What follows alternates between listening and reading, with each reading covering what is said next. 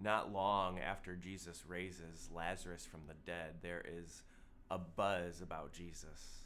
There would have been an energy in Jerusalem at the time that would have been palpable. And it just so happens that all this is going down when thousands of Jewish travelers are coming from around the world for an upcoming Passover feast. A 30 something prophetic rabbi and healer from Galilee, who supposedly is also a dead raiser, he's in town. And for a lot of people, word has started to spread. They know someone who knows someone who has seen the signs and wonders, they have seen the evidence. They've seen Lazarus. They saw the man who had sight restored. They ate some of the food that Jesus made in the miracle. Now, if you're new to the whole church thing, we're so glad that you are online with us. We'd love to meet you and connect with you. If you are wa- watching the live stream with us, you can chat with us in the side. You can also um, request prayer. Some of our moderators will engage with you and pray for you throughout the sermon. Um, you can also shoot us a message online and Instagram, whatever method works best for you. We would love to connect with you wherever you are. We would love to be able to pray with you, support you in the midst of everything going on. This week is what we observe as the last week in the life of Jesus. And so today is the start of that week. And it's in this last week in the life of Jesus that some significant stuff goes down. And it's in these early moments that would set into motion a series of events that would change the course of history. Now, at this time, there's a whole bunch of political and religious hostility, which I know is probably really hard to imagine that kind of world. It's a time with intense nationalism. It's, there are concerns about religious hostility. There are people who are on the edge wanting to overthrow and ignore the government. But here's the thing Jesus enters into this world, into Jerusalem, and most people just don't get it. They don't understand who Jesus is, they don't understand what he's come to do. They have some ideas of what this Messiah thing is supposed to be like. They have some ideas of some of the kind of miracles that Jesus has done, but they don't really get it. But at this moment, Jesus shows up and things would forever change. There would be no turning back. His death was imminent.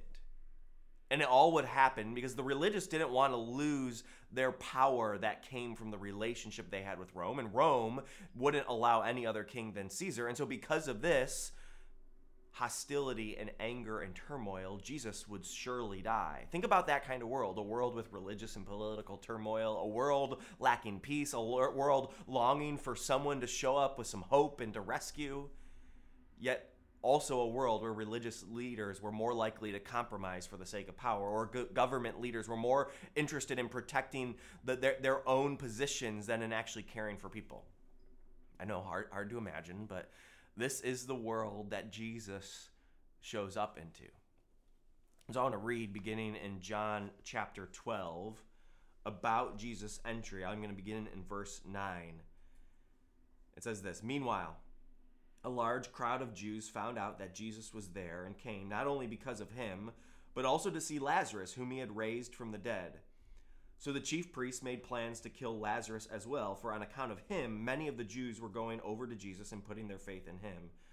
Which is a little bit funny to me, right? Lazarus already died once. Like, that sucks to be Lazarus. Like, you died, you were raised from the dead, and now people are trying to kill you again. It's also a little confusing. Like, you know this guy's died once, and somebody made him come back to life. Uh, I don't really have a point besides that. Besides, it's just funny that he died and now he's going to be killed again. Um, well, let's keep going. I'll pick it up, verse 12. The next day, the great crowd that had come for the feast heard that Jesus was on his way to Jerusalem. They took palm branches and went out to meet him, shouting, Hosanna! Blessed is he who comes in the name of the Lord. Blessed is the King of Israel.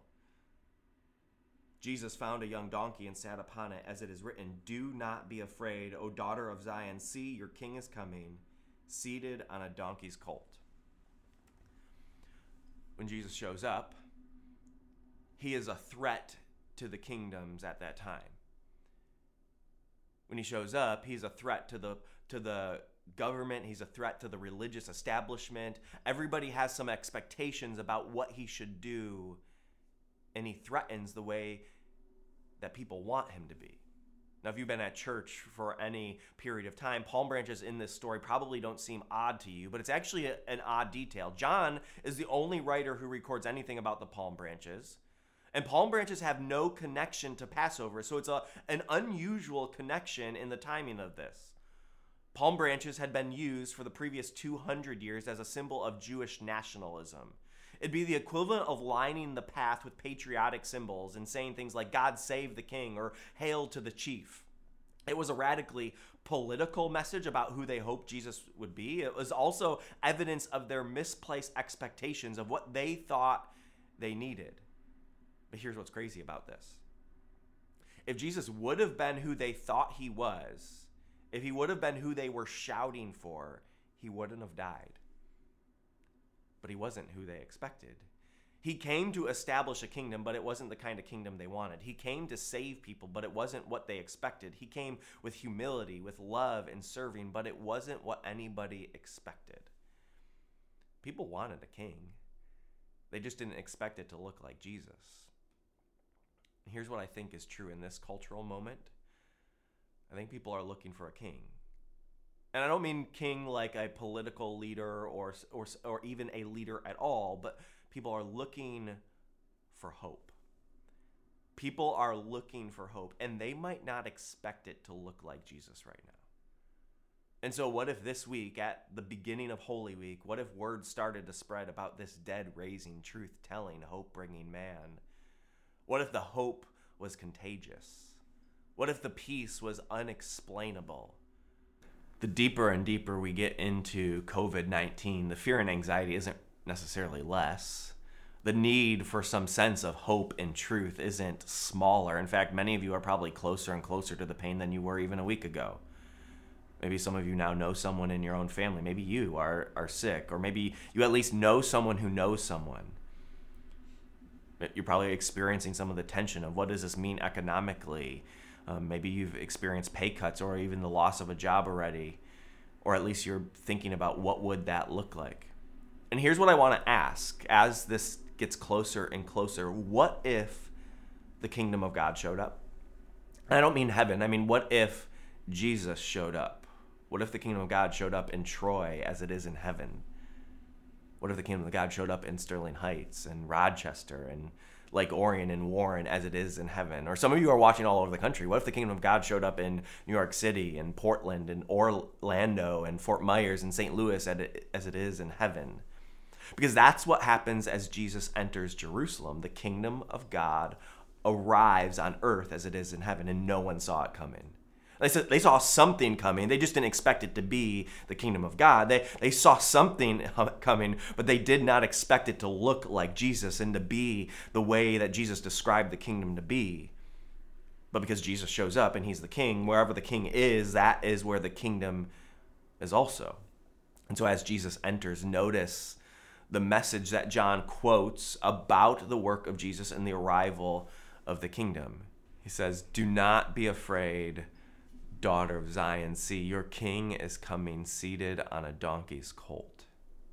Do not be afraid. Do any of you need to hear that right now? Because John knows that's what the people need to hear. In the midst of turmoil, in the midst of fighting, in the midst of a lack of peace, he knows that people need someone who can offer hope, someone who can relieve the fears. They need to know that there is someone more powerful than what they're up against. And ironically, the king looks a lot less powerful than they thought he would look, but he has the power to overcome any enemy. Now, in Zechariah 9, which is what John is referencing, it not only says, Do not be afraid, but it also continues and says, I'll take away the chariots from Ephraim, the war horses from Jerusalem, and the battle bow will be broken. In other words, Zechariah, Zechariah says, When the king shows up, he will disarm the fighting, he'll put the weapons down. What if today we began to see a church that put the weapons down and chose to fight the battles that really mattered? What if the polarization and the outrage got pushed to the side so that we would engage in a battle that actually matters? And then Zechariah continues and says, What will happen? He says, He will proclaim peace to the nations, and his rule will extend from sea to sea and from the river to the ends of the earth. Peace is more powerful than the fear. Peace which is why scriptures say perfect love drives out fear. Peace is better than hate. Peace is more powerful than politics. It's more powerful than a virus. And this kingdom that Jesus brings with him, the kingdom brings peace in the moments of greatest turmoil. Jesus brings peace in the moments of the greatest unrest. And so Jesus comes in ready to fight for the kingdom, but in a way that no one expects. In Jesus' final week, we experience a different kind of fight. He fights from a different depth of his being, but also in a way that we don't really see, a way that we don't typically think of when we think of a fighter. He fights for peace, he fights for hope. He fights for what the Bible calls righteousness, which means Jesus is fighting so that you might be in a right relationship with God it doesn't matter how unpeaceful things might be. It doesn't matter what the sin looks like in your life. That Jesus has made a way so that you and God might be in relationship, so that you might find peace. That's been made available for all of us. You may have screwed it up in some big ways. You may have upset some people. You may have been diving into some unhealthy coping mechanisms, but you can still be at peace with God because peace with, with God doesn't come from your fight, it comes from His. It doesn't come from your victory, it comes from the victory that He declares. But Jesus doesn't just seem like the kind of God we'd want in a fight. That's why people killed him. Like they thought he'd come for that fight, but he didn't show show up as that warrior king they'd hoped for. And so they get rid of him. It's like Jesus, he's getting ready to fight for us, and instead of putting on armor, he starts like tuning his guitar. I mean, right? You don't think of the artists as the fighters. Like I can tell you, if you or I are putting together a list of who we're going to send into battle, we're going to think of the things that people have always thought of throughout history. We're going to think of who's the biggest, who's the strongest, who has the most experience with weapons. We're not going to think about who's the most in touch with their emotions right now. Like who are the most empathetic and sensitive who can come up with a beautiful melody. Like we're not going to say who are the guys with the beards and the skinny jeans and cool sneakers, right? That's not at the top of our qualification list. But when Jesus shows up for a fight, that's how much Jesus goes against their expectation. He is not the kind of warrior king anybody thinks is a warrior king. Jesus doesn't meet any of their expectations for a fighter. But that's who he is. He fights for us in an unusual, unexpected, and profound way. You probably feel like you're in a battle right now. And what could be good to know is it's also not helpful to compare your battle to another person's battle. We're all in a battle right now. And so you don't need to dismiss your battle or someone else's battle. And you're you're in a battle for your family. Maybe you're battling to provide. Maybe you're battling against depression and anxiety and loneliness. You're battling against addiction. You're battling on the front lines as you walk through the hospital doors to save lives. And you, as a follower of Jesus, the Bible tells us Christ lives in you. And if you're if you're new to the whole Jesus thing, not really sure about it all, um, this is available to you that Christ can live in you, and you can have the kingdom of God going with you. And we would love for you to be a part of that. You can let us know that you're interested in that by clicking on the prayer, and let us know that you want to be a part of this um, relationship with Jesus thing. Those of us who follow Jesus, what we have been promised is that Christ lives in us, and therefore, as we go into whatever our battles are, the kingdom of God is in us as it is in heaven. We don't go into the battle alone. We bring the kingdom with us, we bring the church with us. And so, Jesus, just like he walked down that road into Jerusalem, he walked into the battle. So he goes to war with us, in us, as it is in heaven. Now, get this in Zephaniah chapter 3, there's this incredible scripture it talks about God, and it says this The Lord your God is with you, the mighty warrior who saves you. It's a God who is fighting. And we love that picture a God who is a warrior, a God who is fighting, a God who is rescuing, a God who goes ahead of us in the battle. And he lives in you. That God lives inside of you. And then describes the way he fights. And I love this. It says, He will take great delight in you. In his love, he will no longer rebuke you, but will rejoice over you with singing. That's what happens when Jesus shows up on the donkey. Other kings come with their war horses ready to fight, but Jesus shows up in humility, bringing peace. Most kings show up for a battle with their war horses, but Jesus shows up singing. He shows up in humility and with grace and love. Jesus shows up like the warrior David shows up, getting rid of the armor, playing a harp, peaceful and gentle, and riding on a donkey. There's a reason why Jesus chooses a donkey and not a war horse. He's come to bring peace to the nations. And so when the kingdom shows up, it looks more like the church showing up. It looks more like the church showing up for neighbors than it does political conquest. It looks more like some be- food being put on your neighbor's porch than it does preserving power. It looks more like sacrifice than it does destruction. And so, what if right now we didn't go to the go to weapons? What if we didn't try to protect our own kingdoms, but we looked to Jesus? What if we weren't relying on our own goodness, but we're relying on His? What if instead of having the right answer at this time, we were looking to the one who is the answer? What if instead of focusing on how hard we have to fight or what we need to do right, we admitted how desperate we were for the God who fights? And as Jesus disarms you, he will go to fight for you. In the kingdom of God, we trade our go to weapons for the blood of Jesus. Scripture says, As for you, because of the blood of my covenant with you, I will free your prisoners from the waterless pit. Your freedom comes from the fight of Jesus. And so, unless the weapon in your kingdom is the blood of Jesus, you're either using the wrong weapons or you're fighting for the wrong kingdom. Jesus is taking those weapons out of your hands and showing you a better way. He shows you you don't need the war horse, you don't need the chariots. Shoot, I don't even know if we need the building.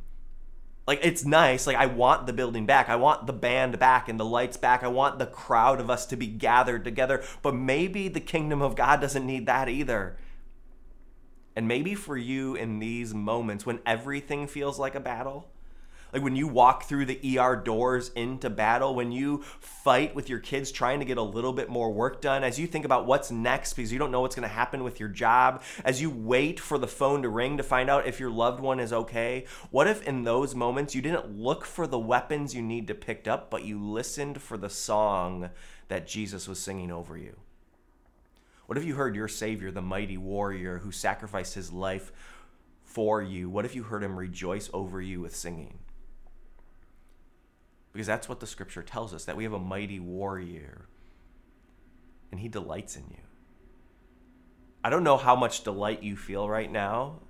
And maybe you feel like you're a bad mom, a bad dad, a bad husband or wife. Maybe you feel like you're a bad worker. Maybe you feel like you're a failure because you don't have the job that you once had. You don't know what that's going to look like. Your God delights in you right now. He didn't. He doesn't delight in the person you used to be, or not. Is this not like some future version of you? No. He right now in this very moment, God delights in you. And in love, He also doesn't rebuke you. There's a lot of moments in the midst of all this mess where we say the wrong thing, where we do the wrong thing, where we hurt people. And your God, He's not rebuking you. In fact, He loves you. That's what this whole week is about, that He sacrificed everything in order to not rebuke you. He gave Himself. And instead, He rejoices over you in singing. So, what if this week, as you went into battle, whatever that battle looks like for you, what if the what if the, in those moments you had a song stuck in your head on repeat? And what if that song that was on repeat was actually your Savior singing over you? Like, what if in those moments when when you get the, a song in your head, like, "Oh, this is how I fight my battles," right? Or the or the, you get like, "I'm gonna see a victory." Like, what if when those songs were were looping in your head, what if it wasn't just your subconscious, but what if it was your Savior singing over you, reminding you that in those moments that you weren't fighting alone, that in those moments that the kingdom of God was present because Christ is in you. Let me pray for us and let me pray specifically for you and the battles that you go into. Jesus, we thank you for being a God who loves us and being a God who shows up. That just like you showed up um, thousands of years ago, that you continue to show up in our life. And so we thank you for the promise that you are King and that you fight not the ways that we fight, but you fight for us and you fight with love and sacrifice and humility. And we just pray um, that you would be present in the midst of this crisis I pray for everybody who is watching with us online and the battles that they are up against right now. I pray for the medical field who are going into battle. I pray for all those who are supporting the medical field and going into battle. I pray that they would know um, that you are in them, that the kingdom of God is present in them as they go to fight. I pray for the parents who are homeschooling their kids right now and trying to figure out how to create some sense of normalcy in this anxious and chaotic world. We pray for the single parents who really don't know how to provide for their kids right now while also educating their kids and continuing to work. We pray for all the people who are losing jobs, have lost jobs, or are in fear for their jobs right now. We pray for the elderly who and those who are at risk. We pray for those who we know who are sick those who we don't know who are sick. We pray that healing would come. And Jesus, we pray that in the midst of all of these battles and whatever that looks like for each of us, that we would hear your voice singing to us, reminding us that we're not alone in this, reminding us that your kingdom is truly present, that it is moving and it is working and it is more powerful than any enemy that we're up against.